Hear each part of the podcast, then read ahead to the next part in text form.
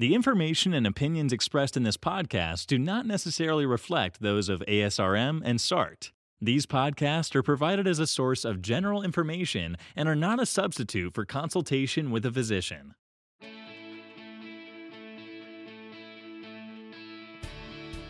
Welcome to SART Fertility Experts, a podcast that brings you discussions on important topics for people trying to build a family.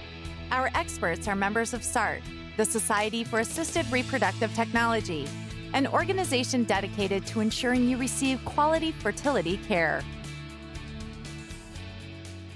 Hi, everyone, and welcome to another edition of the SART podcast. I'm your host, Dr. Mark Trolice, and with me today is a good friend. His name is Dr. Brad Hurst. Uh, Brad is the president of the Society of Reproductive Endocrinology and Infertility. He's also the division director at Atrium Health Carolinas Medical Center. Uh, Brad did his training at uh, Duke University, where he did his residency, and then he did a fellowship in at Johns Hopkins. Brad, welcome to our podcast. Well, thank you. So, Brad, before let's go back to before IVF, and and w- when when we didn't have the accessibility to that, or, or when surgeons didn't do that, what what were we seeing with pregnancy rates? You know, when we were really going out to having to take care of hydrosalpinges or extensive lysis of adhesions, what what kind of thing uh, counseling were we giving patients as to success rates? I think the we had a, quite a bit of data about the expected outcomes, and I, I, I think I think the information we gave patients was was pretty good. Um, obviously, the prognosis depended on a number of factors, including primarily the severity of the tubal disease, but also patient age and um, whether or not the, uh, whether or not the semen parameters were, were normal or not. And some conditions, like patients who'd had tubal ligation uh, with minimal tubal damage, had uh, an extremely good prognosis with tubal surgery. But patients who had a large hydrosalpinx had, had an extremely poor prognosis with tubal surgery. The, the, the sad thing is that at the time, that that was the best that we could offer patients. And over the years, the uh, um, prognosis for tubal surgery really hasn't improved, but IVF success rates have, have markedly improved. So at this point, diagnoses tends to be a better prognosis than than a lot of the tubal surgeries that, that we have done in the past. So, since this is on tubal surgery, it's it's a good idea for our listeners to, to know the different types of tubal surgeries and, and when we would apply. So, there's blockage in the fallopian tubes, and that could be in the very, very beginning where it enters the uterine cavity. That's called proximal occlusion. And then there's distal, which is at the end of the tube, closer to the ovary. And typically, a distal occlusion uh, with uh, that, that are blocked and swollen, we call those hydrosalpinges. And then, of course, there's the condition where patients that had tubal ligation and they have the option of uh, an anastomosis, which is connecting the fallopian tubes for patency to open them again. So, in keeping with the talk about hydrosalpinges, Brad, we know there's four stages essentially, and the minimal ones that they could still be open but swollen, and then of course the severe, and the minimal ones that they could still be open but swollen, and then of course the severe stage four, blocked, large, dilated, swollen, and a lot of scarring. What patient, now that there is IVF, what patient would you say is a candidate to try to open that fallopian tube versus removing the fallopian tube and go to IVF? And I just want to preface this for our listeners to say that what we now know is that if a tube is blocked and swollen, that fluid is actually toxic to the embryos and it can seep back into the uterine cavity and it will reduce IVF success rate by about 50%. What's also known is that removing a damaged fallopian tube can actually improve the fertility in natural cycles from with the other fallopian tube. So, given that, who's a candidate in your eyes uh, for in the era of IVF to do surgery on a hydrosalpinx? It always pains me to any structure, including a hydrosalpinx. So I, when I counsel my patients, I tell them that, that the plan will be to do a salpingectomy when there's a large hydrosalpinx. And by large, usually we're referring to something that we can see on ultrasound without any type of special uh, dye studies. Um, so, so something that, that's pretty big. There's really not a whole lot of evidence that uh, that a small hydrosalpinx, especially the ones that still will drain fluid in the direction of the ovary, there's still not solid evidence that that compromises the overall success with IVF. But when I do surgery, a lot of times a hydrosalpinx is caused by infection, inflammation, and in those cases, usually there's damage on the outside of the fallopian tube and on the inside of the fallopian tube, and and the overall success with and and the overall success with that is usually extremely poor. Sometimes a hydrosalpinx, though, is caused by endometriosis, and the inflammatory process with endometriosis tends to be different than with infections. So, uh, after removing scar tissue surrounding the fallopian tubes, sometimes you look at the fallopian tube and it looks gorgeous. And I never want to remove a fallopian tube that I think looks gorgeous. So, in that case, um, patients do have a possibility of, of, conceiving. There is always a possibility that the, hy- uh, the hydrosalpinx can reform, and if you repair the fallopian tube, you might have to go back and, and remove it at some point in the future. Because it re- reblocks. It, because, yeah, yeah. Re, it, it, it, closes back again in, in about 30% of the, the mm-hmm. surgical cases. So, what do you do? I've had conditions where patients tube uh, on the hysterosalpingogram, and, and for everyone, this is the outpatient in the radiologist center or your physician's office, and we determine if the fallopian tubes are open. So, what do you do, Brad, when the f- tubes are blocked? You think that they're uh, closed. You do the surgery then, and then you inject dye, and you could see it actually being uh, showing dye coming out. So it's open, but very and swollen. What do you do with an open tube that you know is a really damaged tube? Uh, she has committed to doing IVF if you're going to remove the tube. Do you remove that tube? Do you keep it? If I'm doing surgery and um, and and I'm I've already made the incisions, I'm already doing the procedure, and I, it's clear that the tube is damaged. I want to do everything that I everything that I can to try to ensure success for that patient's IVF cycle, because I know the the overall success with tubal surgery with severe disease is in the order of about 10 to 20 percent at the patient's reproductive years. That's not very good. Uh, if there's moderate disease, the overall success is closer to about 20 to 40 percent. But again, that, that's for patients the remainder of her reproductive years. And I don't think that's very good either. I can do an IVF procedure uh, do a single embryo transfer, and based on national statistics, we can expect to have a birth rate that's in the range of about 50% for a woman under 35. Yeah, ba- based on age uh, the patient. Yeah, so you would remove the tube if she's prepared to do IVF, and if it's very, very damaged, but even though it's maybe open. Correct. Yep. Okay. Um, because I don't, don't want to go back. Uh, don't want to have to subject a patient to subsequent surgery. And the other thing uh, for our listeners is is that a damaged fallopian tube puts them at risk for a life-threatening ectopic pregnancy, and this is the, this is a, a, pregnancy implanted usually in the fallopian usually in the fallopian tube, and if not detected early, could require emergency surgery, uh, and rarely, of course, uh, mortality. Uh, but that's the worry on our eyes uh, all the time is that you know what kind of a condition is this fallopian tube and what kind of risk are we taking by leaving the fallopian tube? Correct. And, and, and again when there's damage on the outside of the fallopian tube there's almost always damage on the inside of the fallopian tube as well.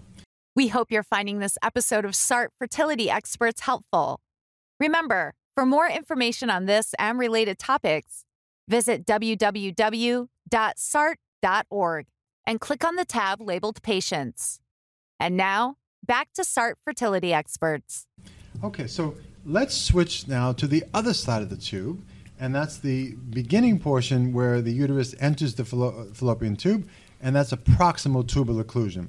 So you have a patient, um, 28 years old, been trying to conceive for about a year, sperm count's good, she's ovulating, we do an HSG, both tubes are blocked in the beginning. So walk us through how you take care of this patient. Well, I have to be skeptical and suspicious about any type of blockage at the uterus because if you just simply repeat the test um, at a different time, you'll find that, that the fallopian tube is open 60 to 70 percent of the time. So the there's a lot of reasons why the fallopian tube can look blocked at the uterus when it's really not. Um, first, the uterus is a big muscle, and, and if that muscle is contracting, it can cause the fallopian tube to close. And if the uterus has the opportunity, opportunity to relax, sometimes you can see contrast that flows into the fallopian tube. So that that's one thing. Second time, uh, second thing is that sometimes the there's a blockage with mucus or a plug of cellular debris, and it's, it's not really a true blockage, but a, but it's something that um, that looks that way with the uh, HSG test, the dye test, and in that circumstance, um, sometimes the fallopian tube will eventually open during the the procedure, and sometimes it doesn't. And if it doesn't, there's um, relatively simple things that can be done short of surgery and short of IVF that, that can be successful. Mm-hmm. So, quickly for, for the audience, uh, injecting dye too fast into the uterus is really a setup for that kind of a scenario where both tubes are blocked because it can cause a cramp with the uterus being what's called a smooth muscle. It just expands and contracts real hard, and that's why patients have most and contracts real hard, and that's why patients have most of the discomfort from an HSG by injecting dye a little bit too fast. So you have a condition where either now you're pretty certain that one or both tubes are blocked. With one blocked, overall success rate probably the same as two uh, being open versus one eventually. being open. Yeah, eventually. But now they're both blocked, and IVF is not an option for them. So, so what do we offer this patient? Well, there are several different ways that tubal cannulation can be performed, where uh, a catheter is placed into the uterus and and then uh, advanced into the opening of the fallopian tube. That's uh, successful at opening the fallopian tube in the large majority of, of patients who have that procedure done. And a number of studies have shown big variation in subsequent pregnancy rates, but some studies have shown pregnancy rates as, as high as 50%, some even higher. I'm a little bit skeptical of the ones that are that are much opportunity to conceive naturally. And if that doesn't work, then uh, she'll have to consider other options. But there is also uh, excellent points, and there is also the the risk that they can reblock or reocclude. Oh yeah, of course. I think it's about a third or so of these patients when you do another look, uh, but don't know how long that's going to take.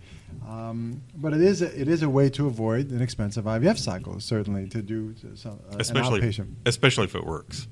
So it looks like the beginning portion or proximal uh, endometriosis may have a role, possible prior infection. Certainly, with the end of the fallopian tube, often a, a chronic infection or inflammation from a prior pelvic infection uh, sometimes endometriosis, though, as well.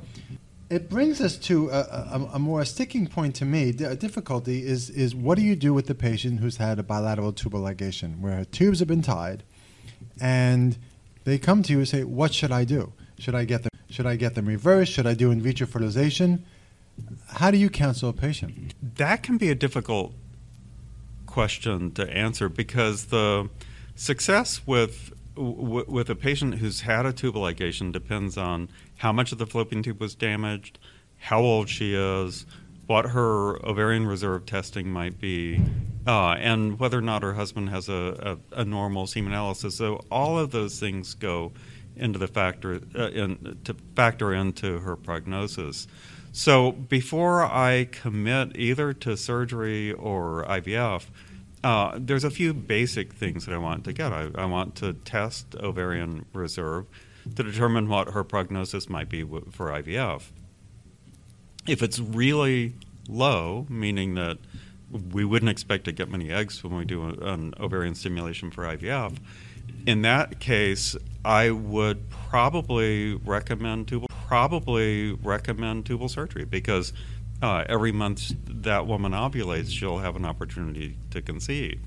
On the other hand, if, if we do a semen analysis and the sperm counts are terrible, we can do surgery, and, and it might be the results might be good from a surgical standpoint, but she may never be able to conceive because her husband's uh, sperm counts or partner's sperm, sperm counts are, are just not high enough. is there an age, now to put you on the spot, is there an age that you would say, I really don't think we should reverse your tubes, or is it, or, or is there an age that you would say, I really don't think we should do IVF? Well, your job is to put me on the spot, so so uh, so I totally expect that.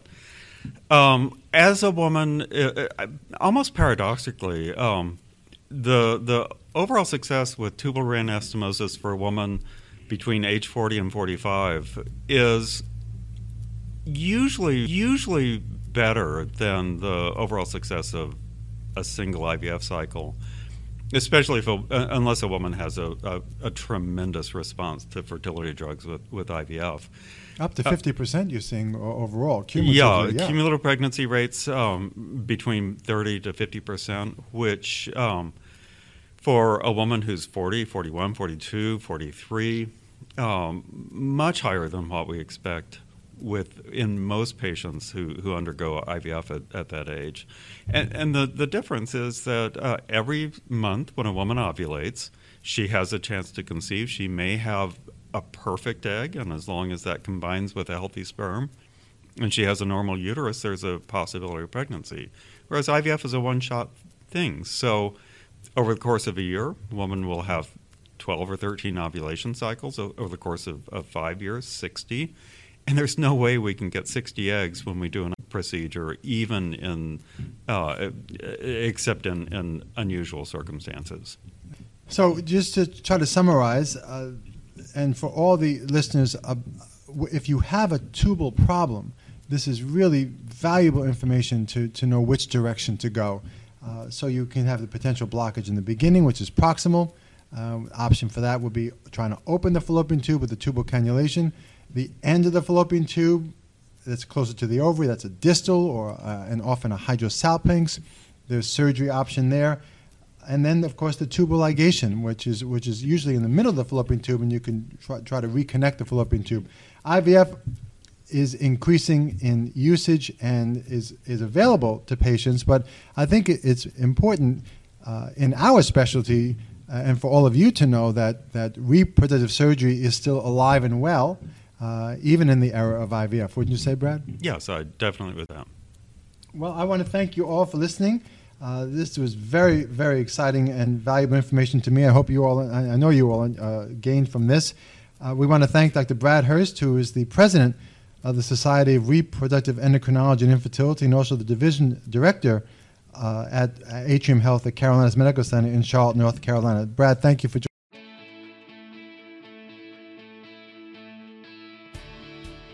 Thank you for listening to SART Fertility Experts, your resource for information on IVF. If you found this podcast useful, please like us on your favorite social media platform and tell your friends about us. For more family building resources, visit www.sart.org slash patient information or www.reproductivefacts.org.